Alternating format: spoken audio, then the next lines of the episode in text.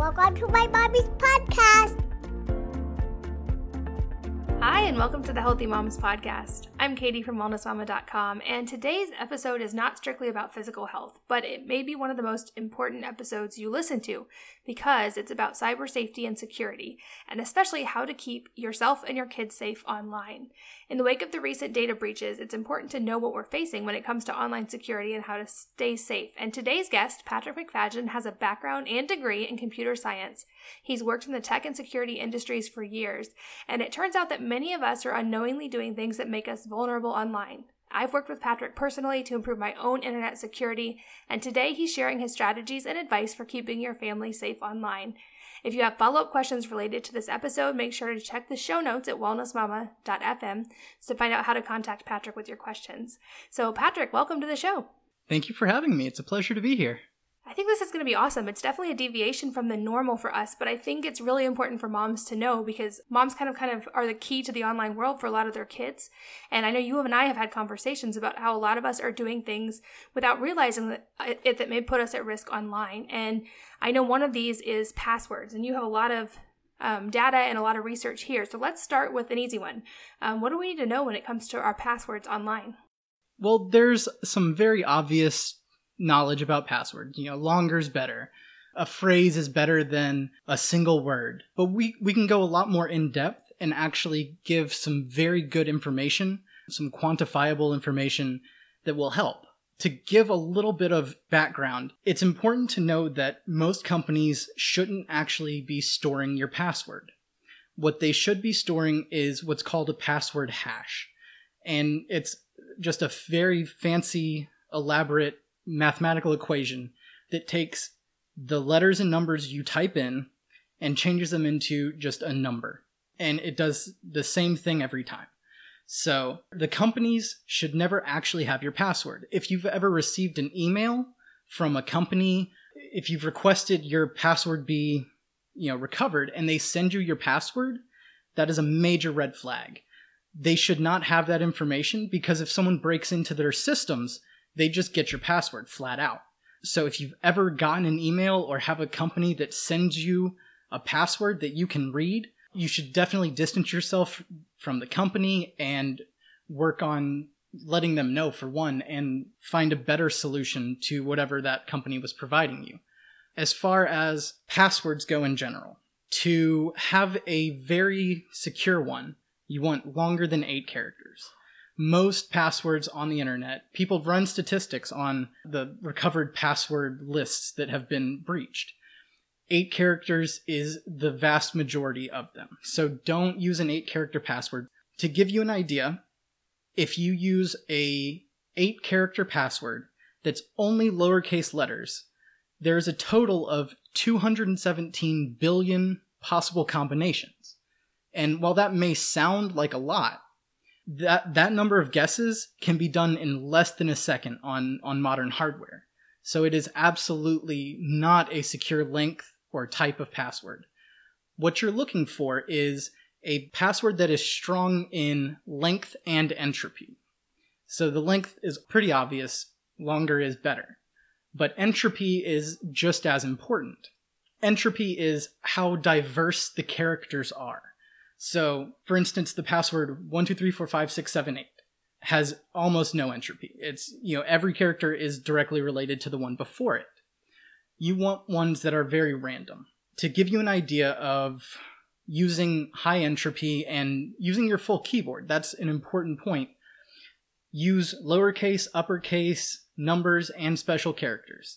I, I know you've all gone through a password submission or creation online and they always have the weird requirements of you, you have to have at least one, you know, uppercase and one number. Just to give you an idea of the difference, if you're talking about an eight character length password, the difference between only using lowercase letters and using the full keyboard, like I said, 217 billion possible combinations for lowercase. When you up to the full keyboard, it becomes 6.7 thousand million million possible combinations. So that that should illustrate the vast difference between you know using only the uh, lowercase set of letters and the full keyboard. Now, if you look at the length, the difference between a 30 character password and an 8 character password, uh, only using lowercase, is 217 billion to 2.93 million, million, million, million, million, million possible combinations. I know this is all a little difficult over voice, and I apologize, but that should give you the ballpark. So it's very important to use lots of entropy and a sufficient length. That makes sense. So to go back to that one statistic you said, it takes under a second for current technology to get through 217 billion combinations. Is that right? Because they're basically just using all the randomized potential combinations. So, like, even if you think you're being like super creative by spelling a word differently, it doesn't matter. That's correct. Current password cracking systems are measured in terahashes per second, which is 1 trillion guesses per second if they have your, your password hash. And mo- most of these go multiple terahashes. So that's what you you really want to have a robust a very robust password. And what about so I mean most of us are juggling like I know I probably have 200 different online passwords that I have to deal with at any given time. Um, and for a lot of years, I don't do this now thanks to your advice, but I would just use the same password for everything. Um, is there, I mean, if we're talking about memorizing 200 passwords and trying to remember all these like highly complex 30 character passwords, um, do you have any advice for that? Because I know that, that that's what gets confusing, and that's why I think a lot of people default to just a same simple password. Absolutely, and it's completely understandable. I, I used to do that too. I would have the same password or, you know, the same password with a slight difference the best solution to this is to use a password manager.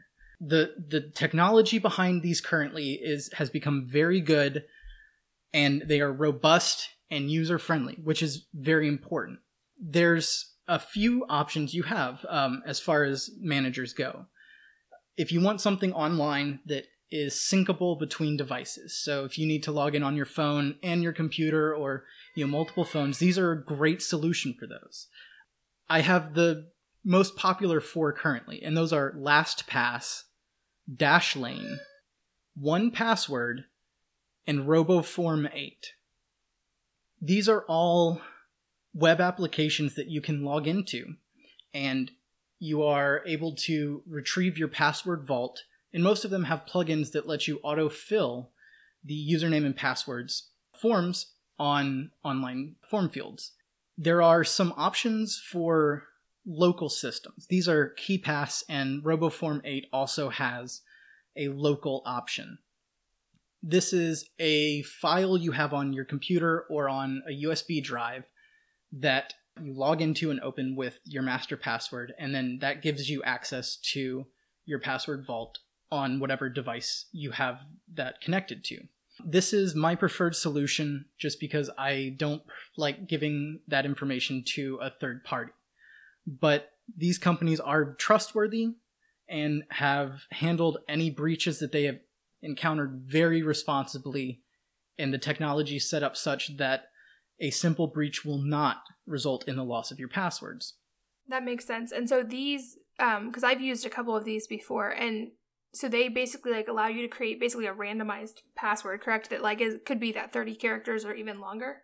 Yes. These utilities have either built in or keepass actually has a password generator you can use online. Just google keepass password generator and it'll give you options for your length and what character set you would like to include. This is by far the strongest way to store your passwords and create them humans are notoriously bad at being random. It's it's incredibly difficult. We just aren't good at it. Computers actually are. So ideally use a use a password manager with a very strong uh, master password for that. It's only one password you would need to memorize or you know record, and that's the best way to do it. If you need to, if you don't feel comfortable memorizing it, what you can do is write down part of it in your wallet and you know keep it there don't keep the whole thing together for instance if you wanted to put um, you could use a phone number of someone you know and put a list of phone numbers in your wallet and one of them is you know part of your password that helps you get in there are a lot of little tricks you can do that will help you remember strong passwords, which is what you want to do. Got it. And so basically, then you just remember the one single password, and then you would have a different, unique, and long password for each online thing that you would log into.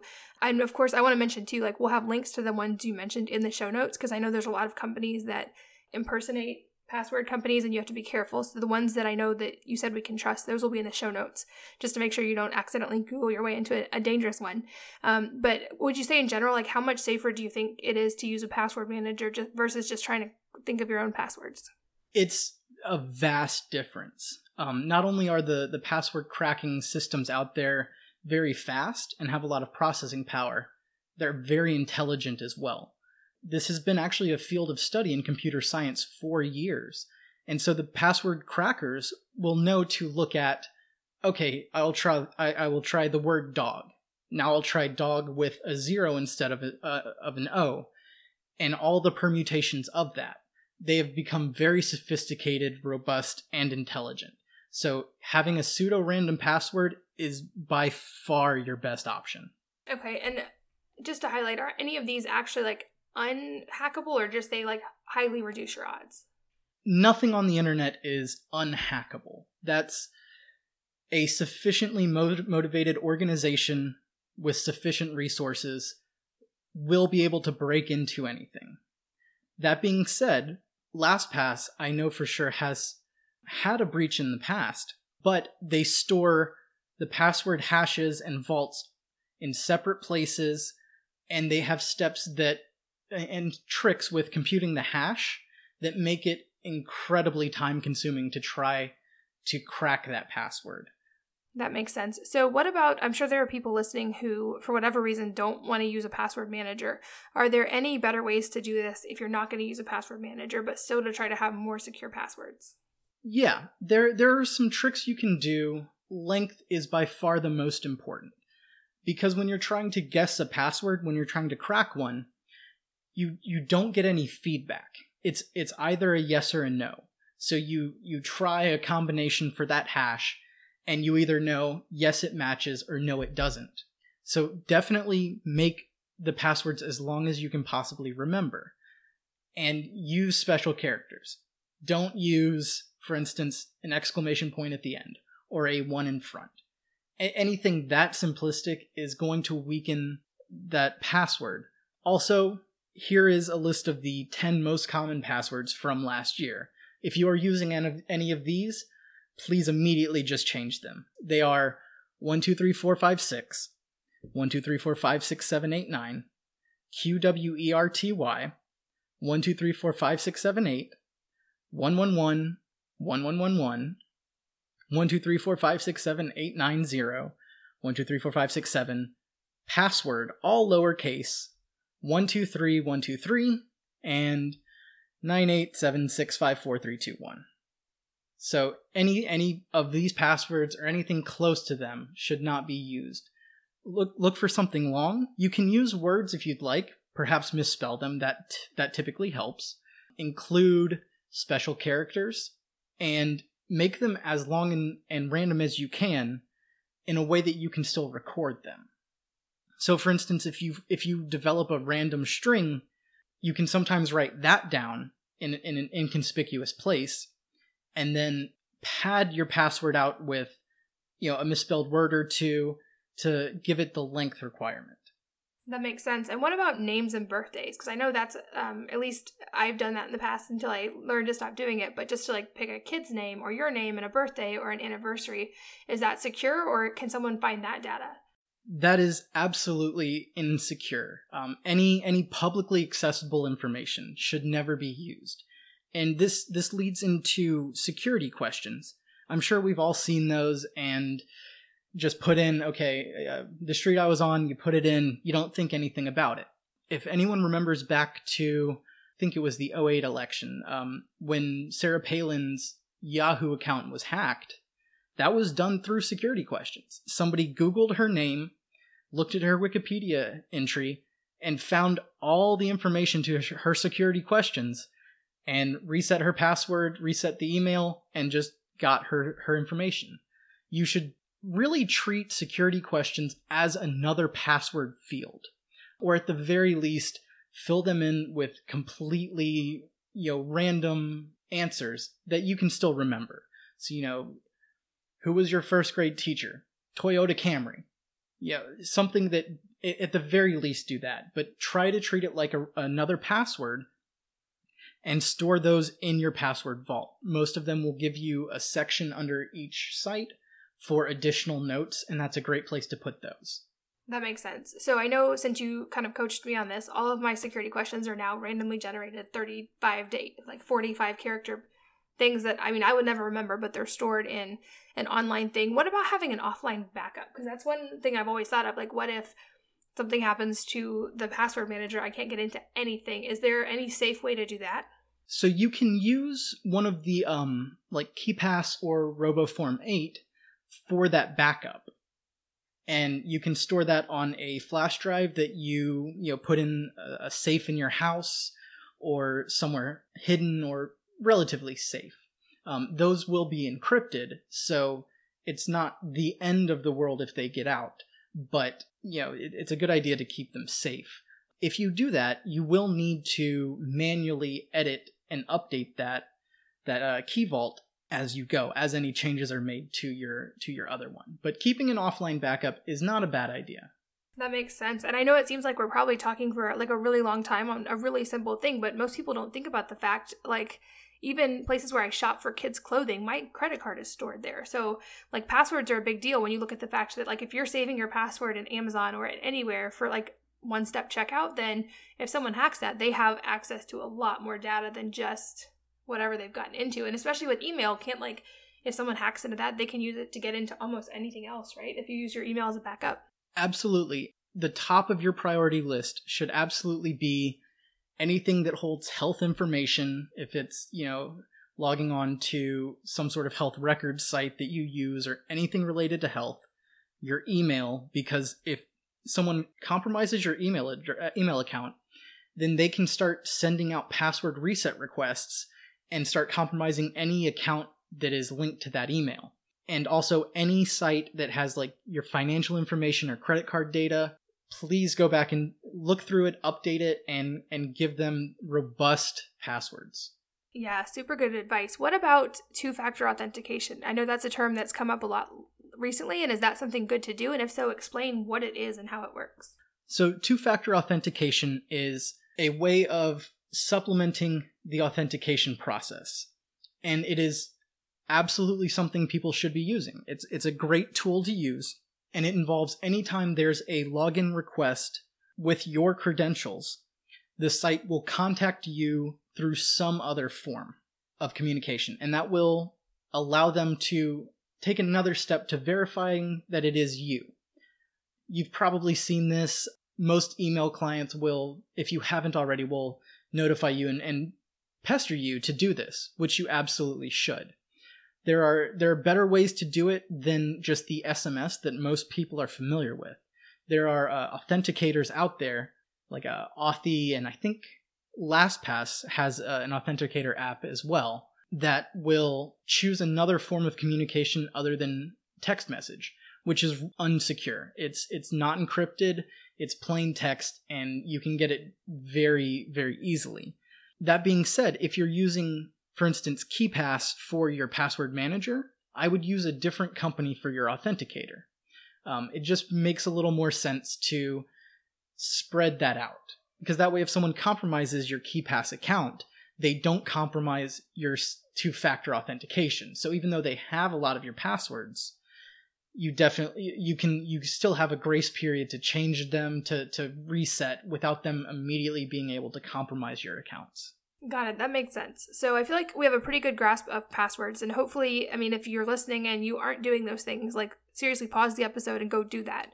Um, it's that important. I know I've seen firsthand what happens when people have their emails hacked and it's not pretty. So I like I'm, I'm glad that you're highlighting how important that is. And I think another area that people often don't realize how serious it is is just when it comes to email security and all the ways that there can be vulnerabilities there.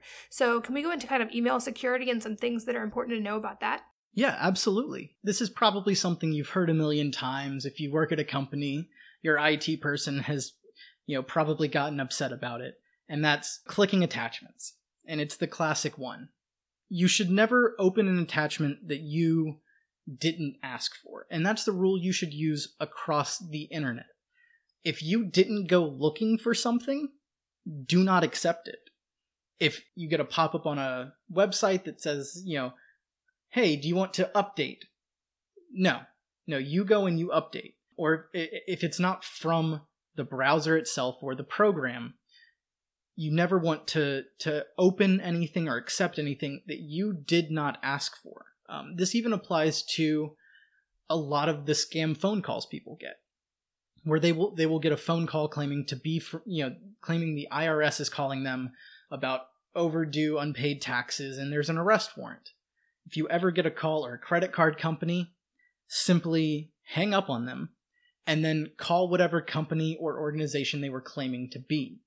Never never accept or give information to anything online or you know through phone that you didn't specifically go looking for. That's probably the best way you can stay safe. Yeah that's good advice across the board. Let's talk a little bit more about online scams because i know these at least from what i've seen are becoming a lot more popular um, and widespread. I know we've even gotten a few calls that people were claiming to be you know the police because i was late for jury duty that i never got notice of or whatever. They they've gotten really creative with this. So what are some general rules to understand there? I know like for one thing the government is usually going to send you mail correspondence first but even if not you should never never never give out any information especially your social security number over the phone or online. But what other things do we need to remember? So online um, especially there's there's a more common one that if you mistype facebook or google you'll get taken to a web page that looks like you know the blue screen of death or some other error and it'll have a pop-up saying claiming that microsoft windows has determined that your computer is infected you need to call the number and talk to them about removing the viruses from your computer or something along those lines. These are all scams microsoft tech support will never contact you about viruses they don't they don't have that information nor the resources to to handle that on this scale. So if you ever see that pop up, don't call it. It's it's going to be a scam. Yeah, that's makes sense. I know a recent one that someone in our extended family had happen is I think she received an email or something saying her Yahoo email had been hacked, but it was sent to her Yahoo email and there was like a number to call and she didn't know this. So she called the number and they're like, yes, we can help you unhack it for $250. And it was this whole thing. Um, and we had to explain to her that it was a scam. And it took a while actually to get through to her that like, this is not actually real. Like they're trying to hack you. You have not been hacked yet. Um, but it is scary, and people are getting really creative, especially with the ones that spoof sites. I think that's important. I also have seen some come through that it looks like it's from, for instance, Facebook or Amazon, but if you actually look at the email address itself, it's not. It's from like something that is very close but not actually it. So is that a good rule of thumb? Like, should we actually check the email addresses, um, or just like not click on anything? Just always go to the site itself. So not clicking on them is is by far the safest way, but that is something that you should be prepared for having clicked on things. There's going to be a day you haven't had your coffee and you're looking at your email, you click it. Try to avoid that if at all possible, but take a minute before you you do anything and think about it. Think about would Microsoft be calling me about a virus on my computer? That seems a little far fetched. You know, would the IRS be calling me? Probably not. Look at look at what's being requested and think about why why this company would want me to do that. And if it seems like it could be a valid reason, then, you know, close that tab on your browser or hang up and then go look up what the correct number is and call the company.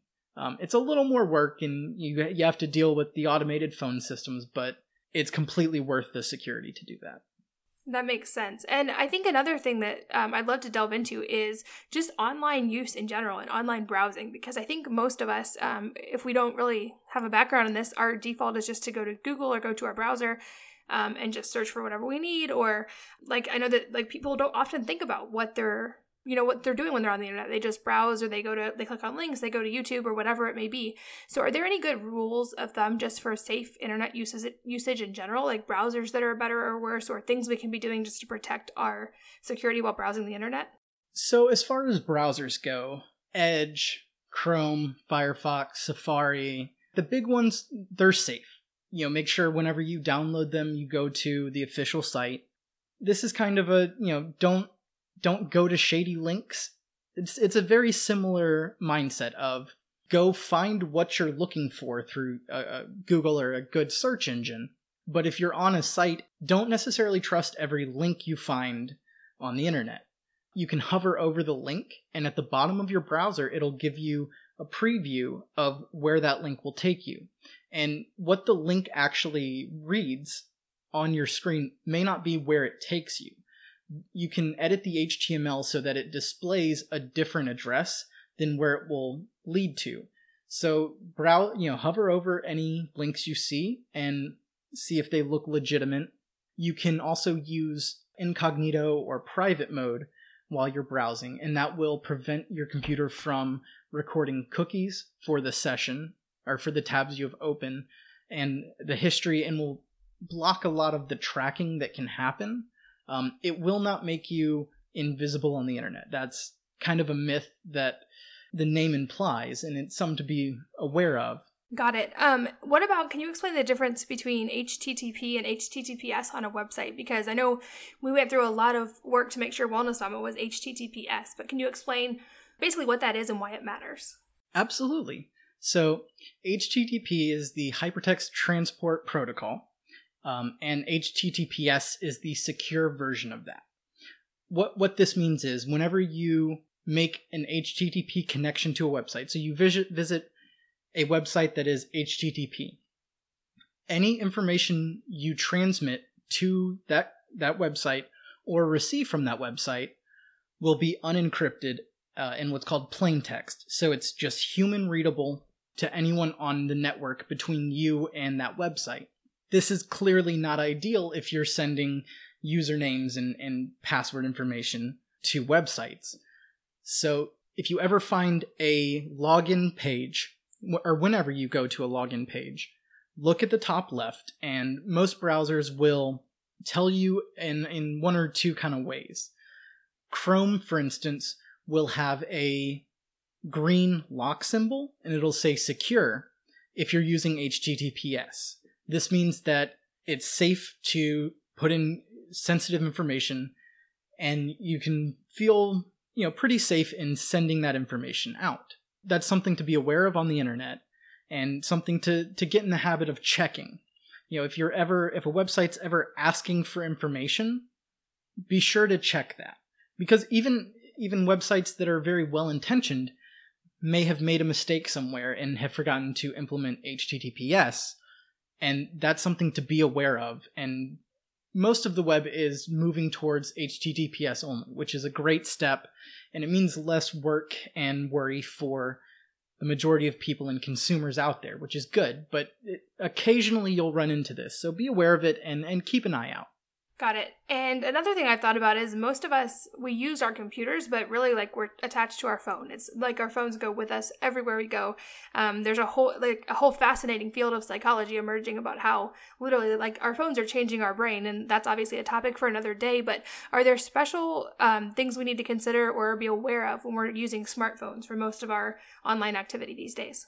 Sure. Smartphones are often very overlooked as far as security goes because it's it's just my phone, right? Like it's it's my it's my Facebook machine and my text messaging messaging machine. The problem comes in that smartphones hold an enormous amount of data about you. They they hold basically everyone you know, you know, all your contacts, your Facebook friends if you have Facebook installed, you know, any social media has a whole bunch of data associated with it. So what you would ideally like to do is make sure that full disk encryption or whole device encryption is enabled on your phone. By default, on most current phones, it should be. Both Android and iPhone have been updated in their more recent releases to have this enabled by default. This is a very important aspect to have because if someone steals your phone, they won't be able to get into it. Even even if you have a passcode, if your phone is not fully encrypted, you can get a lot of the data out of the phone without the passcode. And this this is you know an important point because having a, having someone's phone to just sell to a pawn shop is one thing, but have, stealing someone's phone and going, I'm going to take all the information and you know you can ruin someone's life just by just by taking their phone so use full disk encryption google this because it's important and there are guides to checking and enabling. Use strong passcodes. Passcodes on phones are not as secure as a password would be so if you have that option go ahead and use it. But use at least six digits on a passcode. And please don't use 11111 12345 uh, same rules apply. You know you want decent length and decent entropy on any passphrase that you have. What about i know a lot of phones now are using like th- thumbprints or some are even using facial re- facial recognition and i know like our lawyer has had his opinion on these but i'm curious to hear yours and then i'll also share kind of what he said. This is a very interesting um, aspect of technology that's developing.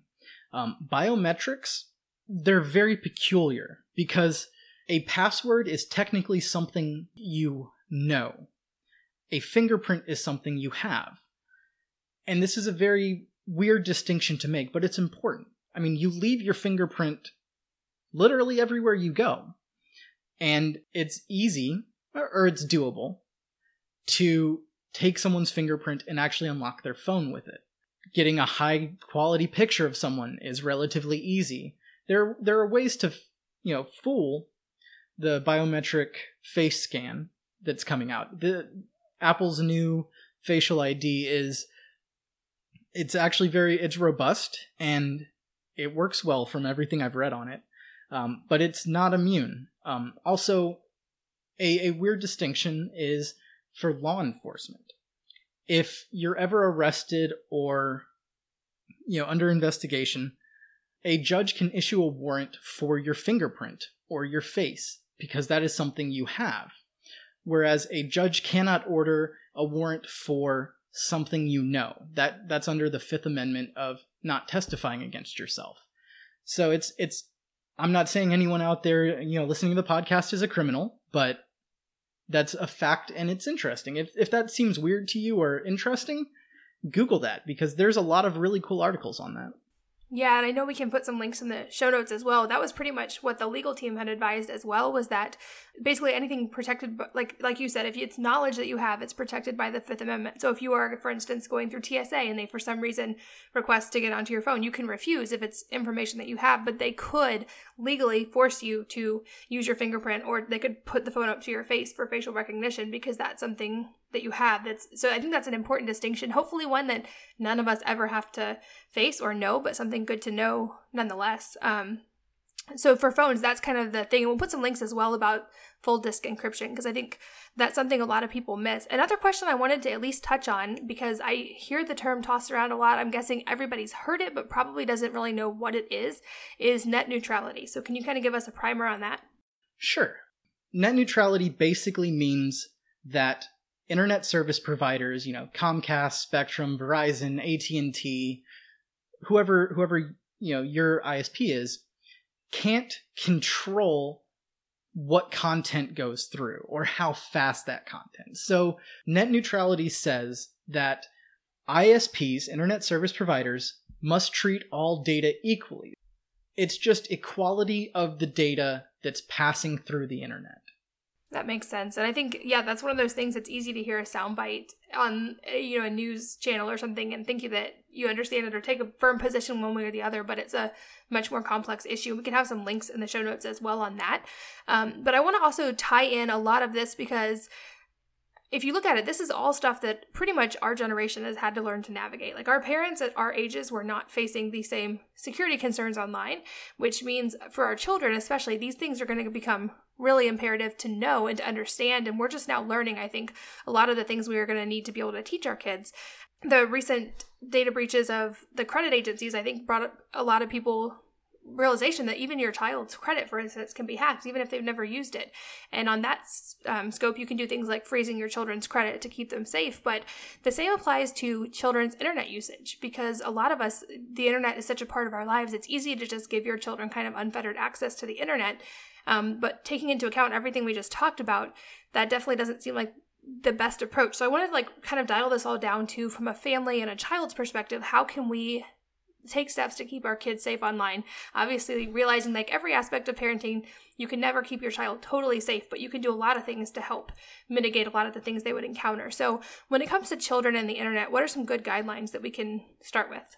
Well, first off, this information is from research I've done. This is not firsthand knowledge. Uh, I I don't have any children yet, so this is some steps I've I've gathered around. Um, and Katie, you may even have some good suggestions here.